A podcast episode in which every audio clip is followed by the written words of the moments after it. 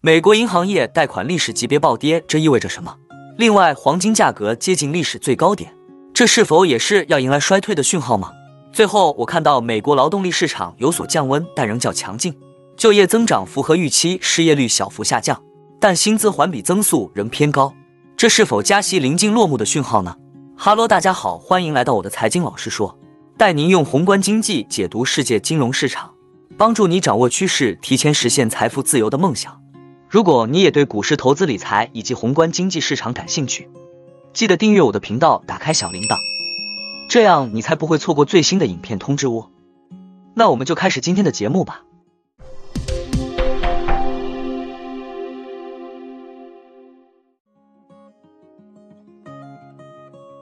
我们首先看到台股市场目前小台散户多空比，目前散户还是看空居多。观察到融资及融券余额变化，很明显看到融资方面处于相对高点水位，融券方面很明显能看到将下降相对较低的水位。但资深证券分析师杜金龙统计，每年四月十二日附近融券水位会降至最低。在这一天之前，市场嘎空力道强劲，市场主力仍会陆续去观察哪些股票还有融券张数，进行嘎短空的动作，嘎空养套杀，都是股票市场常见的步骤。在市场情绪方面。CNN 恐惧与贪婪指数目前已经到五十七的水位，还未见到过热的迹象。但如本周有见至七十以上的高点，应该逢高降低持股，观察市场变化。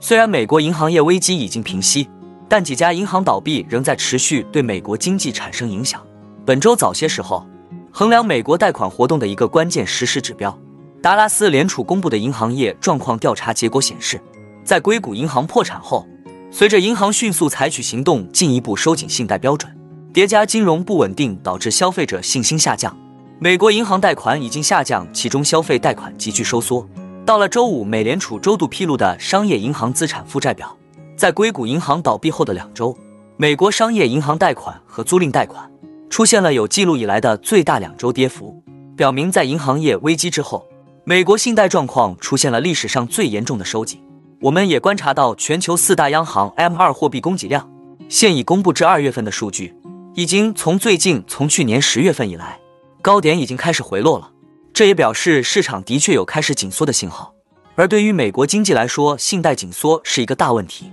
因为美国经济增长的百分之七十来自信贷支持的支出。对于那些在最近的银行业危机中受到严重打击的小银行和他们的客户来说，更是如此。高盛数据显示，在美国。资产不足两千五百亿美元的中小型银行，发放了大约百分之五十的美国工商业贷款，百分之六十的住宅房地产贷款，以及百分之八十的商业房地产贷款和百分之四十五的消费贷款。分析人士认为，随着经济的关键领域无法获得关键的资金来源，GDP 将大幅下降，美国将陷入衰退。分析 H 八数据按大小银行划分，不出意外，大部分贷款损失来自小银行部门。在过去两周达到七百三十六亿美元。尽管最大的二十五家特许银行在最近两周也出现了两百三十六亿美元的可观下降，同期向外国机构发放的贷款减少了七十五亿美元，降幅较小。而小型银行的工商业贷款则在两周内减少了三百一十八亿美元。令人惊讶的是，小型银行房地产贷款在最近两周内减少了三百七十八亿美元，降幅最大。银行资产端贷款的崩溃。意味着与之相匹配的负债端，也就是存款，也在继续崩溃，只是速度略有放缓。最近一周，商业银行存款减少六百四十七亿美元，为连续第十个星期减少。其中，大型银行流出四百八十亿美元，流出速度为二零二一年三月以来的最低水平；小型银行流出七十二亿美元，流出速度为二零二一年六月以来的最低水平。与此同时，自截至三月十五日当周以来，商业银行所谓的其他存款减少了两千六百零八亿美元，二十五家大型特许银行减少了两千三百六十亿美元，小型银行的存款减少了五百八十一亿美元。而根据美国银行家协会周四发布的报告，第二季度的信贷状况指数从第一季度的十二点五降至五点八，这疫情爆发以来的最低水平，表明经济学家们预测未来六个月信贷状况会恶化。分析认为。这可能导致银行在发放信贷方面变得更加谨慎，贷款总量将进一步下降，而银行业危机对美联储政策产生了影响，而这正是银行业危机背后的触发因素。因为小银行的现金在二零一九年和最近都达到了最低准备金限制水平，最终引发了银行业危机和美联储出手干预。与此同时，或许显示了美联储下次紧急准备金流动性注入的时间。一旦红线的峰值逆转回到准备金约束的支撑水平，小银行将再次遭遇危机，美联储或将被迫再注入数千亿美元的流动性。黄金价格上周二四月四号正走向创纪录高位，而且接下来可能还会更高。金价在周二上涨百分之二点一，至每盎司两千零四十二美元，还有不到百分之一点五的涨幅就将触及二零二零年创下的每盎司两千零六十九点四零美元的历史高位。这种亮闪闪的黄色金属，仅在过去一个月就上涨了百分之十二，比去年十一月的最低点上涨了百分之二十五。黄金价格通常由三个因素驱动：第一，当美元贬值时，一盎司黄金价值更高；第二，黄金不产生任何收入，所以债券收益率的下降意味着相对黄金的竞争降低；第三，更高的风险厌恶会让这种闪闪发光的金属作为人类最古老的价值储存手段更受欢迎。而黄金已经赢下了三连击。三月份美国国债收益率暴跌，两年期美国国债收益率在周二大约为百分之三点八。低于上月初百分之五点一的峰值水平。与此同时，海外债券收益率的表现要好得多，这拖累了美元的走势。天然气成为了大宗商品的输家，贵金属则在逆势而动。这些趋势反映出市场对美联储即将结束加息的预期在日益增强，以及对美国经济衰退日益担忧，与今年银行业出现动荡之际一同出现。迫在眉睫的债务上限之争，加剧了近期可能出现的动荡。这可能会推动那些寻求避险的投资者增加对黄金的敞口，这让金价突破了一个重大的心理关口。金价的下一步走势将取决于市场对美联储政策和经济的预期如何演变。但是，由于债券收益率、美元汇率走势和市场情绪都对它有利，黄金的价格似乎还有上涨空间。黄金历来既是对冲通胀的工具，也是经济衰退时期的避风港。黄金开采类股往往比基础大宗商品更不稳定。这是因为黄金价格的变化对矿商利润能够产生剧烈影响。不管价格是一千五百美元还是两千美元，开采一盎司黄金的成本都不会再增加。尽管如此，在过去几年的通胀形势中，矿业公司的支出一直是人们关注的焦点。管理团队表示，用于开采和加工黄金的劳动力、柴油和原材料价格上涨，金价上涨有助于抵消这些涨幅。其实，黄金白银价格已上涨一个月。从一周内，美国三家区域性银行接连出包，欧洲瑞士信贷也传财务危机，避险情绪推升价格往上。黄金距离历史高点两千零六十三点五四美元已相去不远。法人表示，OPEC 意外宣布减产，油价跳升可能打乱通膨下滑的步调，但经济数据的疲弱，则让投资人认为联准会不会再升息，甚至渴望提前降息。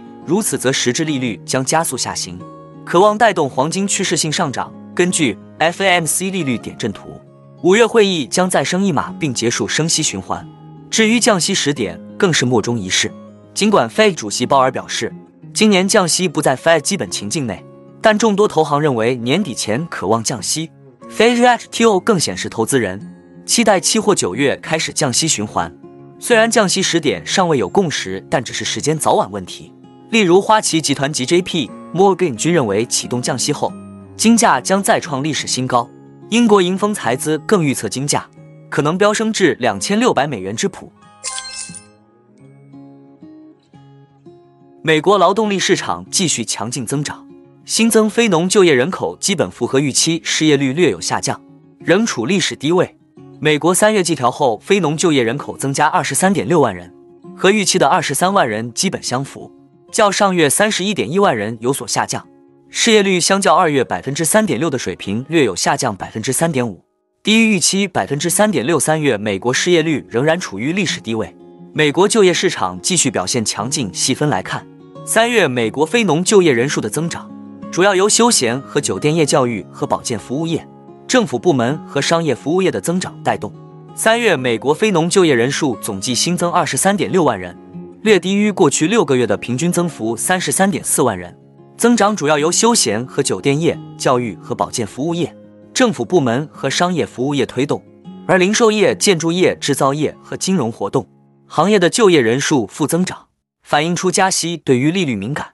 行业的负面影响在进一步显现。美国劳动力市场有所降温，但仍较强劲。虽然在美国银行业发生风险事件前，美国职位空缺数就已较大幅下降至一千万人以下，但当前美国职位空缺数仍远高于二零二零年疫情前七百万人左右的水平。职位空缺数与失业人数的比值仍高于一点五，并且离职率仍高居不下。当前企业调查数据也显示，近期招工困难度以及企业对于未来劳动力需求的预期均没有明显下降。当前劳动力市场仍偏强劲，美国劳动力市场仍处于偏强劲的增长态势。当前美国银行业有所承压，近期一些经济数据出现趋弱迹象。我们预计基准情形下。美联储将于五月加息二十五基点后停止加息，劳动力继续健康增长构成美联储加息的底气。而通胀压力方面，三月平均时薪环比增速位于百分之零点三，属于偏高的水平。同时，除住房以外的服务项通胀仍未放缓。